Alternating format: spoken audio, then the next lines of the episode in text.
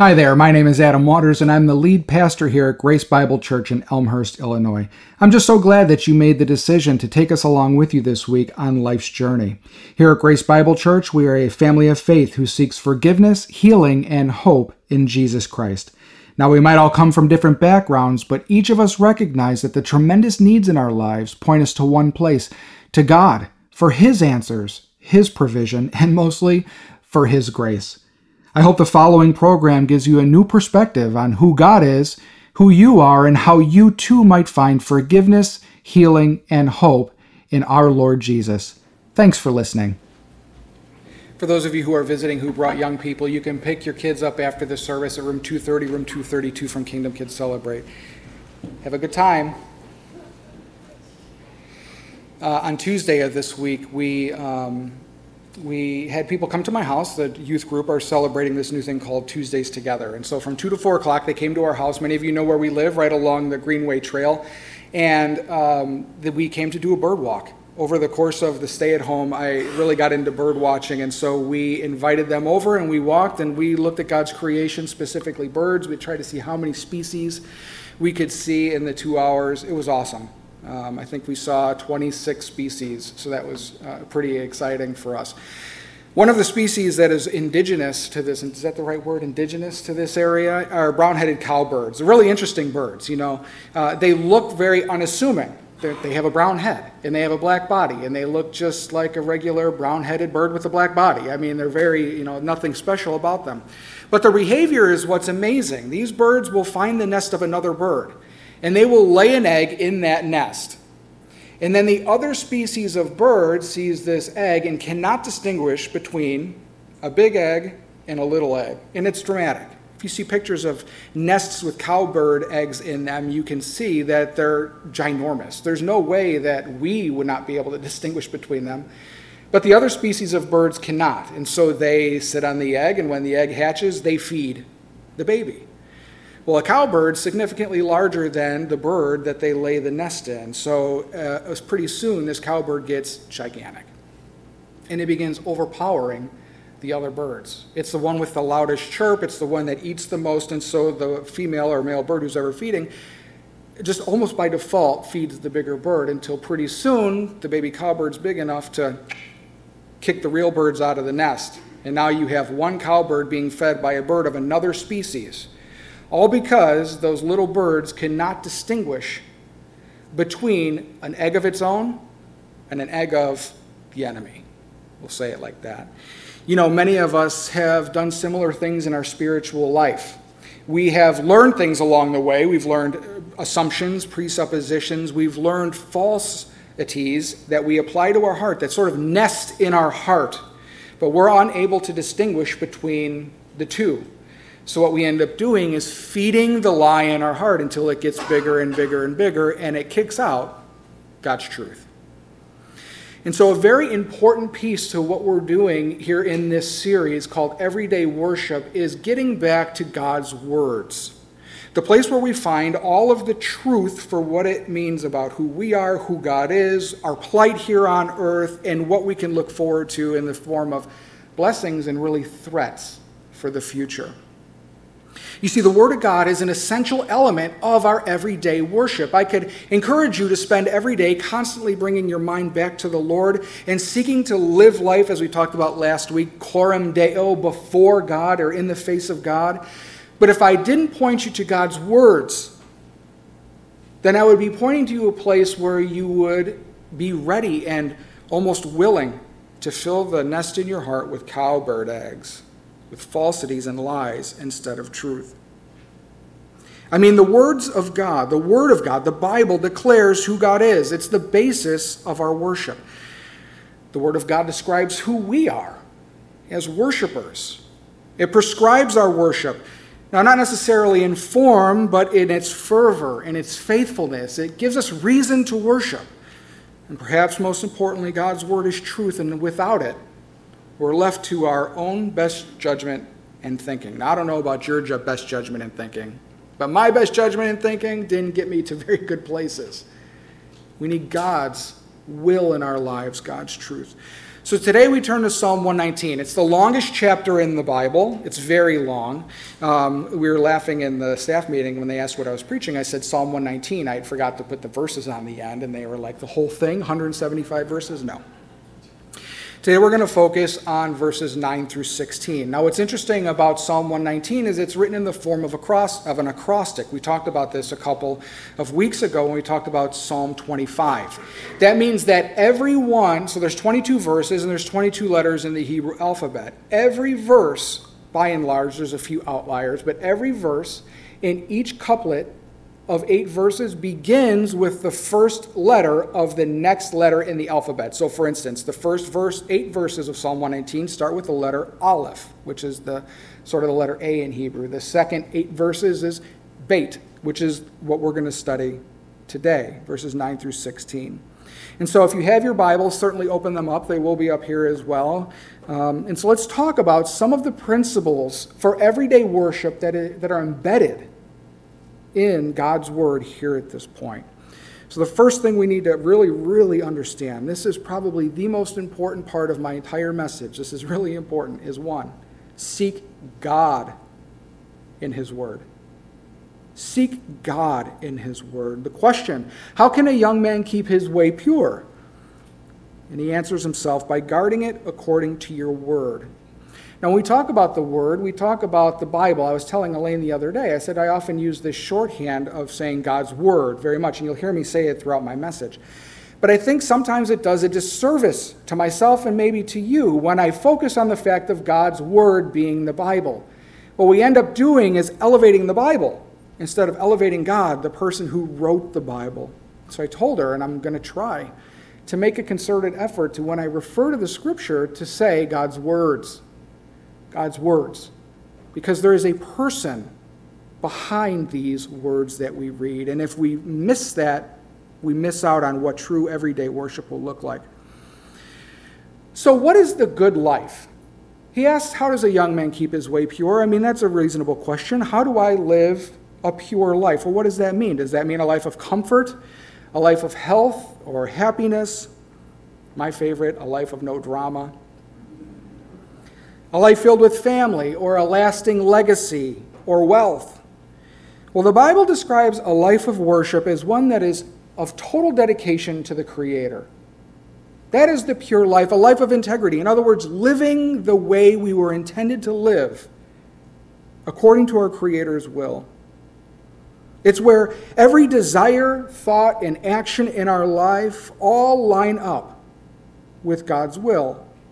The idea of morally clean from the heart, that I think what is right, I feel what is right, and I do what is right.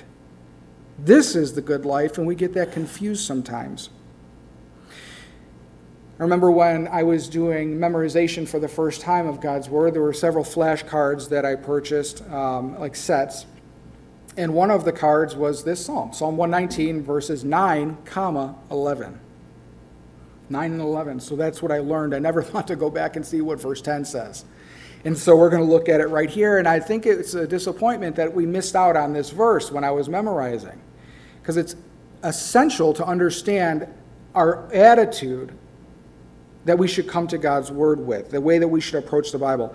With my whole heart, this is verse 10, with my whole heart I seek you. Let me not wander from your commandments. You see, obedience becomes worship when we recognize that it's God Himself who's speaking to us through the pages. You have often heard it said, or as an analogy, what if someone that you truly love wrote you a love letter? And it was the most flowing love letter. It spoke directly to your heart. It knew you and it spoke well, beautiful words. How often would you read that letter? How often would you absorb it and want to reread it, all those words? And would we be thinking about the words themselves, or would we be thinking about the sender, our love?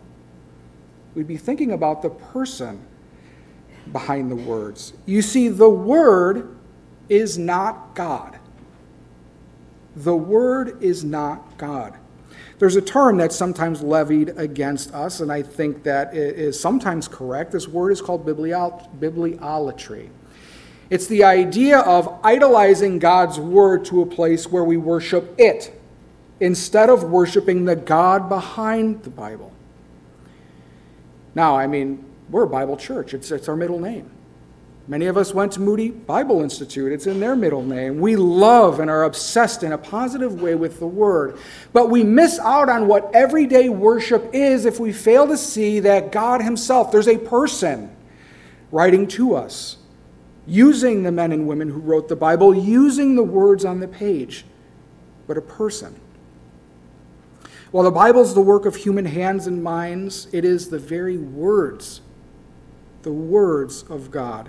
The Holy Spirit worked through distinct personalities, language, contexts of the individual authors in order to superintend the writing that would be His very declaration to mankind. The words that we use are verbal plenary inspiration. This is the idea that every little jot and tittle, even down to the smallest of the Hebrew letters, the yud, every little letter is God's very word. So while we are called to God's word to better understand it, we need to understand that when we do so, we better understand God. Now, that's not to say, when I emphasize the fact that God has written the word to us, that it's God's words, that it's not important. In fact, it's quite the opposite. The Bible is essential. The Bible is necessary because everything we truly know about God comes through His special revelation. You see, we can look outside, and I do this often when we're walking. I look at God's creation. Even on the bird walk, I thought about it. That everything shouts out, God exists. I am here. I made this. Everything. Yet anything specific I know about God comes from His special revelation through His Word applied to my heart through His Holy Spirit. And that's something different altogether. When I sit down at my kitchen table in the morning or whenever I have the opportunity and I open up my Bible and I look to a specific chapter and verse, what is my posture towards it? What is your posture towards God's words? When you open the Word, does it seem like God is looking back at you? Because it should. Because you are coming face to face with your Creator. When you open that book and you read those words and you understand the principles and context, it's God, a very God, speaking to us. I mean, God speaks to us through His Word and He tells us who He is. We would know nothing really about Him except that He was powerful and all wise. We wouldn't know who we really are. I mean, do you think we could get to the idea that we are universally fallen and broken humanity? Do you think we could get to the idea that we're all sinners and fallen short of the glory of God without His Word? I don't think so. Because we have evidence of it today when we see people who have discarded the Bible and we hear phrases like, everyone's good at their base nature. People are surprised when humans make bad choices. Those of us who know God's Word should know that we should never be surprised when human beings make bad decisions, when human beings sin. Because at the beginning of it, the foundation of it, it is who we are. Not only are we sinners, but we're made in God's very image. We're cherished by God. We're loved by God. In fact, God loved us so much that He sent His Son to die for us. Everything we know about who we are comes from God's words. What He demands of you then, both in obedience and in warning against what you should not do. And then finally, what blessings and yes, even curses we might expect for obedience and disobedience. The attitude we have when we approach God's words tells us something. It tells us about what we think God to be. It tells us who we think we are. I mean, in the end, Bible study should not be torture. I've had that feeling. There's been days, sometimes weeks, maybe 2 weeks, that I've gone without reading the Word for myself. It's easy to read the Word in the preparation for a message. It's a lot different to open it up and say, okay, God, what do you have for me today? And getting back into it, I say, I really got to get back in God's Word because I'm a lead pastor. I really got to be, that's my job. I need to be right if I expect anyone else to be right. And there's some truth to that, but in the end, I'm completely approaching it with the wrong attitude, aren't I? It should be, God, what do you have for me? God, I need you. Do you feel that longing in your heart? that when you walk day to day and you interact with people in the chaos of life, Lord, where are you? I need you. God's words to us are the answer. It's a time with God. It's a time for renewal and a time for intimacy, the intimacy that we so long to have. How many of you feel distant from God for most of the time? I know I see other people, and this is wrong. This is something I call judging my insides by someone else's outsides. Okay, that's a statement I've heard before, and I think it's so true. On the inside, I feel distant from God, but I look next to me and I see someone. What are they doing that I'm not doing? The truth is there are times when we all feel far from God, and lots of reasons for that. But I will say this, is a big portion of it is we're not spending time with God himself. We might be opening the Bible because today is this passage on my biannual reading plan. But am I coming face to face with my Creator? Because sometimes we seek the wrong things from the Bible, don't you think? Knowledge for knowledge's sake. Knowledge for knowledge's sake. This is probably going to ruffle some of your feathers. To start my day off well. How many of you say, oh, I missed reading the Word today and my whole day was shot, right? So I need to get back in the Word and start my day off right. Now, I'm not supposing that we don't start our day off well with God's Word. What I'm saying is it's a totally self-centered approach when we look at it. Because yes, there is truth and comfort and strength in what God has told us. But are we coming to these words with the recognition that it's God himself? And finally, we come to the word for justification and vindication. We use God's words sometimes to make ourselves feel better and to level accusations or to say that we are right and they are wrong. I mean, we do. Because God speaks to our hearts through his words as illuminated by the Holy Spirit, it's of tremendous value, and that's the second principle out of this passage. We need to treasure God's words. If God has revealed to himself to us out of pure grace, especially a special revelation, and there's nothing we've done to deserve it, there is value here. He says, I have stored up your word in my heart that I might not sin against you.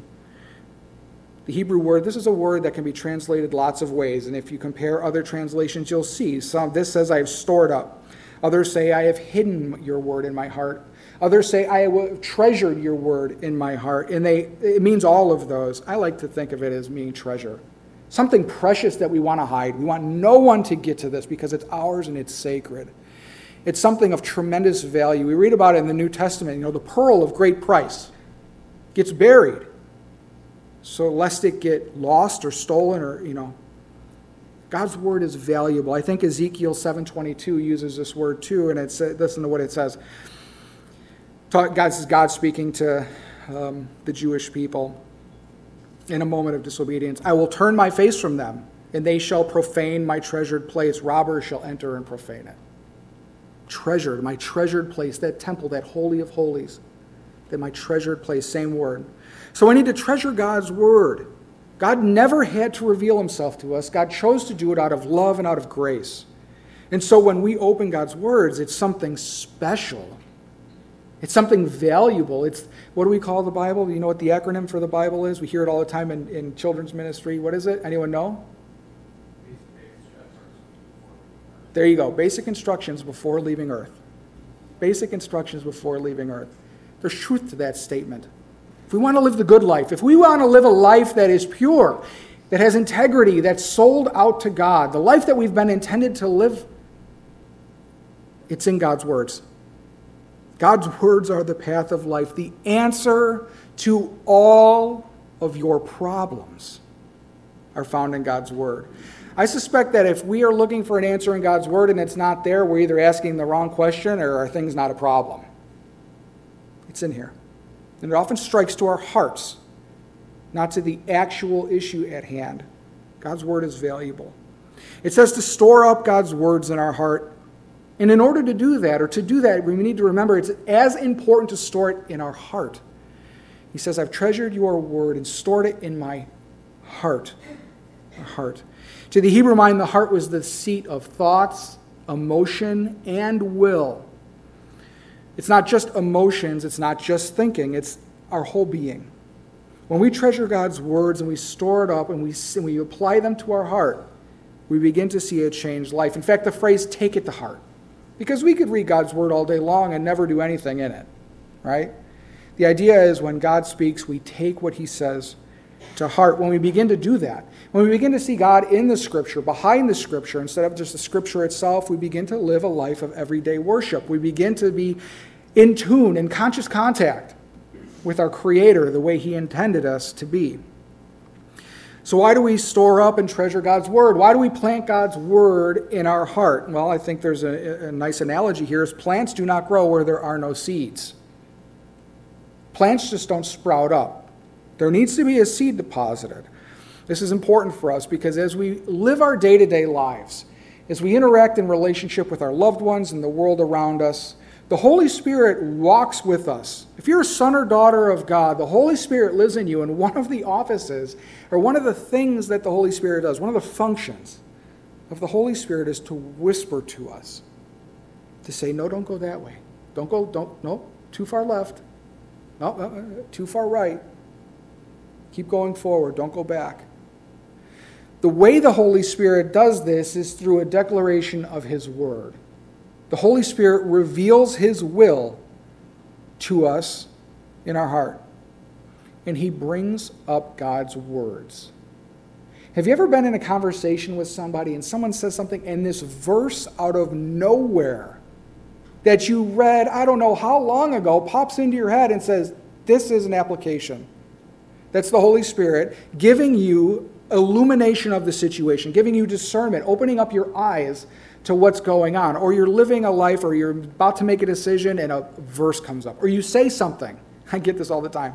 I'll say something that's not correct and a verse will just slam into my mind as an opposite of what I just said. It's God saying, nope, you're wrong. And I often have to backtrack and say, no, that's not right. Actually, God's word says this. We need to learn God's word to make sure the Spirit has the necessary resources to bring to bear on our heart when the occasion calls. When the occasion calls. If you never learned God's word, if you've never been in God's word, you cannot expect the Holy Spirit to speak to you in the same way that he will when you have the resources of God's words in your heart. So it's important. And so we memorize God's word. We memorize it. Many of you know we have a ministry here, and we've had a long-term ministry. I think 54, I think we've had it since or near then. Awana. Awana's whole mission is to help young people memorize God's word, probably because of this verse. Storing up God's word in their heart that they might not sin against God. And so we see memorization of God's word is a biblical mandate here. But it's not just a biblical injunction. It's not just something that we're to do, but it's very practical as well. Everyday worship does not just happen when we've memorized God's word. We need to understand them. When we do the true meaning as revealed in the word, we finally have solid ground for worship. That's the third principle for this morning. Learn God's word. It's not just read. It's not just seek God. It's not just memorize. But we need to understand what it is we're reading. Because I don't know about you, but sometimes I hear people use scripture out of context, and it's like I get a tick. You know? We need to understand and rightly handle the word of truth. And so we need to know what it means. Verse 12, he says it right here, "Blessed are you, O Lord, teach me your statutes." Learning God's word is indispensable to the Christian life. Knowing how to interpret the Bible is a skill that gives us a clearer picture of who God is, who we are, and God's will for humanity. Knowing how to interpret the Bible rightly in light of the Bible, so sort of Bible judging the Bible, requires us to learn how the Bible works.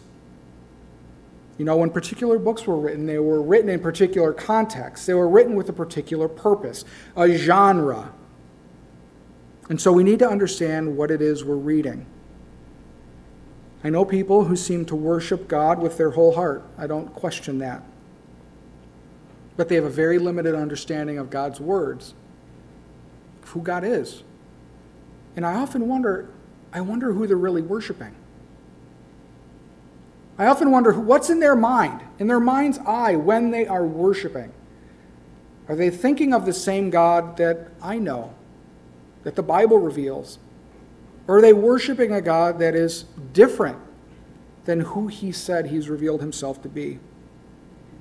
It's an interesting question. Is worship really worship when we worship God for something he is not? It's interesting. There's a proper posture for learning God's word. It says it here, teach me your statutes. The psalmist is in a place of reception. He's receiving with humility and submission. The word for statutes here is a Hebrew word that means boundaries, like if you were to the fence line. Tell me where I can go, and tell me when I've overstepped it. Boundaries which, if we cross, we would violate God's will, God's permission. What we receive will sometimes, and should, come into conflict with our own presuppositions. It's really important that we allow the Word, God's words, to dictate to us our view of life, our view of ourselves, and our view of God. Sometimes we go to tremendous effort to smooth out rough edges in our understanding to make God more appeasable to us. In the end, we end up making a God that is not the God of the Bible. And I think we all do this in various areas of our life. We need to continue to work as we learn God's word. A famous theologian once told a story about how he had some sort of desk ornament, like a paperweight or a plaque or something, and it said something like this: I'm not called to like or even agree with the Bible, I'm just called to preach it. He was making the declaration that I'm not exactly sure what the Bible says sometimes. I can't reconcile some of the things that are in there, one proposition with another proposition, and how do they both fit? They seem to be contrary.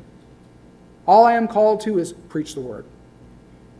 And sometimes we're called to simply do that as well. Live according to the word. Believe what God is speaking to us through his words. And to live like it.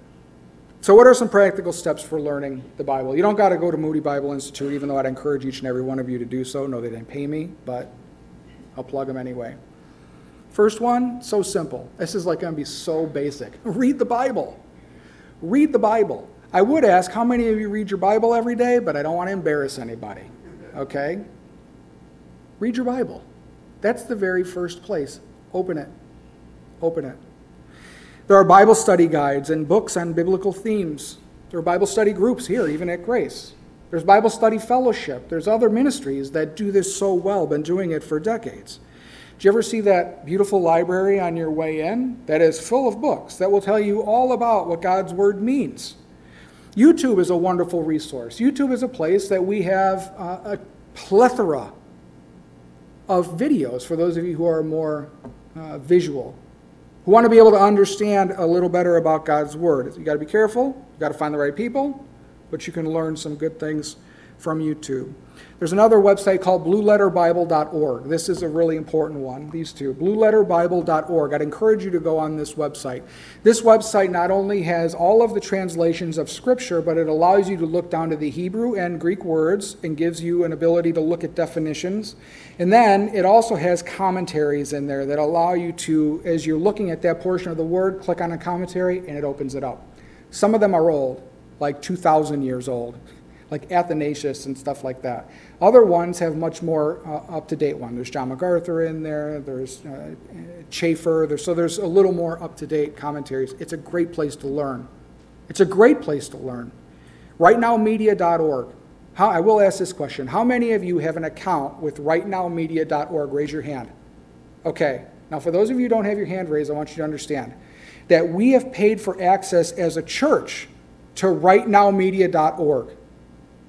And so you go into that, you get the link, we'll make sure the link goes out this week again for you guys. You go, you sign up, you enter through our account, and there's thousands of Bible study guides, videos, everything from parenting to retirement, there's everything in there. And so I'd encourage you to dig in there and dig deep. And finally, ask questions. We are blessed with a church of people who have been studying the Bible for a long, long time. I'm more than happy to answer questions. There are people in this church who I guarantee will give you probably more of an answer than you need. But they will give you an answer. You will get an answer. All right, fourth principle, declare God's word. Declare God's word. 13. It's verse 13. With my lips I declare all the rules of your mouth. There's something that happens to our mindset when we begin speaking God's word, when we begin actually declaring it out loud.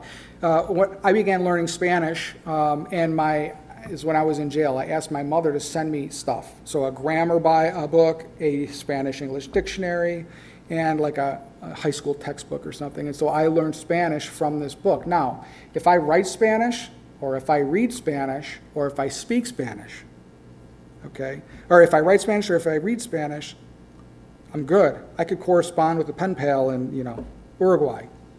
If that same pen pal showed up and started speaking to me in Spanish, I would have no idea what they're saying. And so I don't speak Spanish to people frequently because when I do, I sound very good. And then they start talking back, and I don't know of any idea what it is they're talking about. That's because I learned Spanish quietly in my cell with no one speaking to me, just with the book, thinking it again and again in my head, instead of actually declaring it, speaking it out loud. God has made us in such a way, it's so amazing. We're going to talk about that next week, Psalm 139. The way God has made us is so wonderful that when we speak, it comes back in our ears and goes through a different way in our brain. And it does something different. It does something that drives it more deeply into our heart, instead of just thinking about it, but saying it. We declare things to ourselves, not just in our own minds, and it solidifies us. When we declare God's word, we grow more confident in its truth. Now, this is not name it and claim it, okay? Declaring God's word is not the same as having a wish, saying it out loud, and trusting God that it's going to magically appear, okay? So I have better phrases.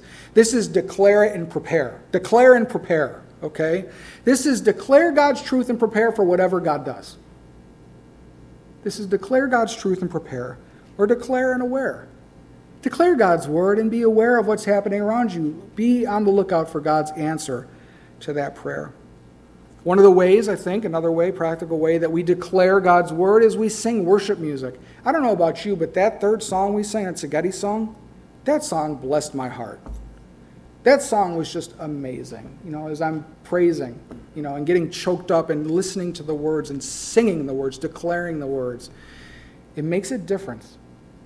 And so even in our day-to-day, we can declare truths out loud. I know there are times where I'm tempted, and I'll say something like, I'm afraid, or, no, God has not given me a spirit of fear, but he's given me a spirit of self-control. He's given me a spirit of a sound mind. I don't have to do or think or say the thing that I'm tempted to say, think, or think. I can trust that God is doing that. I love listening to Christian music with deep themes and a slower pace during my personal times of worship. It happens a lot in the car for me. Let me tell you the story. So when I was at Moody, we would do this class. It was an evening class, and we would start the class with Victory in Jesus by the Gettys. And we'd have to get up. She'd make us clap. It was like, oh, my gosh, do we really have to do this? And so we did. At the end of the night, when we were all done, we had to sit quietly and sing if we wanted to, but sit in the presence of God with a song, a newer version of the song, It Is Well, by Kristen DiMarco. And so the first time I heard it was in this class, and I thought, wow, this song is just so powerful. It's just really, it really drove home some truths, and I was able to just sit in the presence of the Lord. And I got in my car, and I drove home, and on the way home, I put it on. And God just did something. Next thing you know, I can't sing. I'm choked up. I can barely breathe. I'm crying. I can't see the Eisenhower Expressway anymore, okay? And so I'm driving, and there's all these cars around me, and and it's like 9:30 at night, so it's still rush hour, basically. And so we're driving. I'm driving, and my eyes are getting watered up, and I can't see. I have to pull over on this side of the road, and I sort of had this little image of 15-car pileup on the Eisenhower Expressway. Like, oh, was it like a drive-by shooting? Was there like a DUI? No, it was a guy worshiping Jesus in his car because the song was too powerful. Something about music.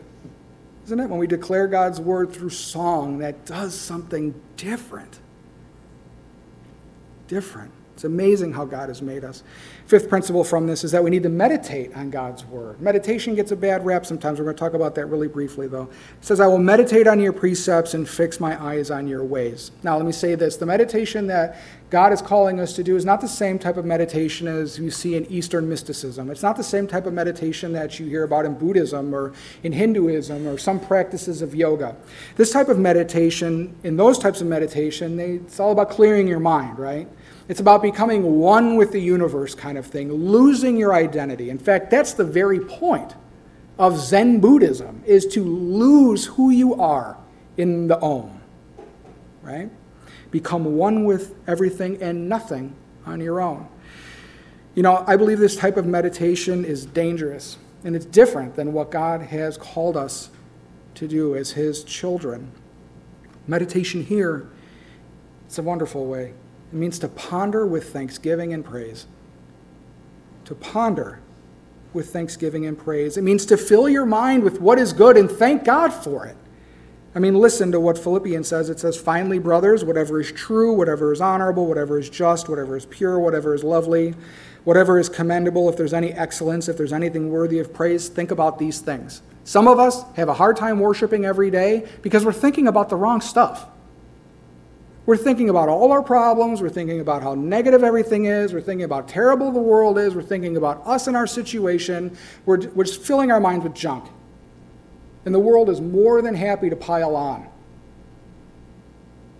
If we want to have a spirit of worship, if we want to be able to live in a place of lightheartedness, trust, faith, joy, love, we need to focus our minds and our hearts and ponder what God has said to be true. Ponder it with thanksgiving and praise. It's not easy to worship God when we're dealing with a situation. It's a lot easier when we're thanking him for being in the situation in the first place. So for instance, Elaine and I, which never happens, might be in conflict for something. I don't know. We might be yelling at each other, really stuck. But in the end, my focus should not be on the conflict. My focus should be on, thank you, Lord, for giving me a wife. Focus on that which is good, lovely, and pure. It's impossible to live every day worship when our minds are focused on all the bad stuff. When we sit and we look at God's word, we need to think about implications. This is what God's word says to me. God's speaking to me, and this is what he says. What are the implications of this truth? So we'll go back to 2 Timothy 1:7. For God has not given us a spirit of fear. Well, I'm afraid. Then it's not from the Spirit. So I can stand out and step out in confidence, knowing that the Holy Spirit who indwells me, that God who empowers me, is calling me to have faith and trust in him. It sort of comes from the phrase, this meditation here, sort of comes from the phrase, well, I got to thinking about that. It's like we read something and then we let our minds sort of wander. What are the implications? When we begin to ponder the truth about Jesus and grace and heaven and God's goodness and every blessing we have in the heavenlies because of him, we will find reason to rejoice and worship God every moment of our being. And finally, last principle. 6, we need to delight in God's word. Delight in God's words. In the way of your testimonies, I delight as much in all riches. I will delight in your statutes. I will not forget your word. If you were walking down the street and happened upon a briefcase of crisp, new, unmarked, because it said unmarked, $100 bills, what would your response be? I would probably lay in the bed and throw it up in the air like in movies, you know? I delight in it. How much more valuable is God's word than that money that's like just paper and probably devaluing day by day? How much more valuable is the truth of eternal life to us? We should be so delighting in God's word. We should come to God's word and say, thank you, Lord, for what you have spoken to me through this word today. Thank you for revealing yourself to me because you did not have to. All I deserved is hell. Yet you revealed yourself to us through your word. When we allow God's words to penetrate our hearts deeply and we allow what he says to us to change us, we begin to realize the awesomeness of Christ. We begin to see that, wow, everything God has done for us, totally on his initiative. When we're in the Bible with the right heart, we find reason to rejoice. And here at the end, last thing the psalmist says, I will not forget your word. I will not forget your word. When God speaks to us, we need to delight in it. We need to treasure in it. So our points again, so you guys, in case you missed it, seek God in his word. Treasure God's words. Learn God's words. Declare God's words. Meditate on God's words. And delight in God's words. I don't know about you, but I don't want no cowbirds in my heart's nest. Because I don't know the difference sometimes. I'll feed a big, ugly baby sometimes I'll be like, dang, Calvin just waved.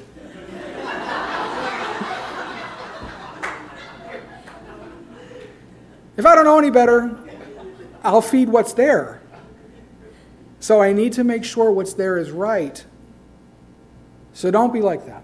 Don't allow Satan to come deposit a false truth, a lie into your heart, and you feed it, lest it kick all the good ones out. Let's pray. Father, we thank you for your word. We fully admit, Lord, that we do not come before you when we're in God's word. When we open up the Bible, Lord, we admit we sometimes just see ink on a page. Yes, we know that there's truth there. Yes, we know that we can apply it to our lives. But do we really see you looking back at us through the pages? We pray, Father, that you would forgive us for the times that we've come before your word, not having, not valuing it, not saying that it's worthy, not saying that it's true. Forgive us for not treasuring what you've spoken to us. We pray, Lord, that as we worship every day, as we go about our day-to-day, that, Lord, we would see you in your word, that we would declare your word. And as we finish today and we sing this final song, Lord, to you, we pray that you would drive the words into our heart, that you would help us to see who you are and who we are, and that you would give us a reason to rejoice. Thank you, Lord, in Christ's name. Amen. Amen. Pastor Adam here. Well, I want to thank you for tuning in to Grace Bible Church, and I would love to hear what you thought of today's program or of ways that we can be praying for you and with you. So check us out on social media at GBCElm. Also, if you would like to support our ministry, you can give securely at our website at www.gbcelm.org. Now remember, God loves you, and so do we.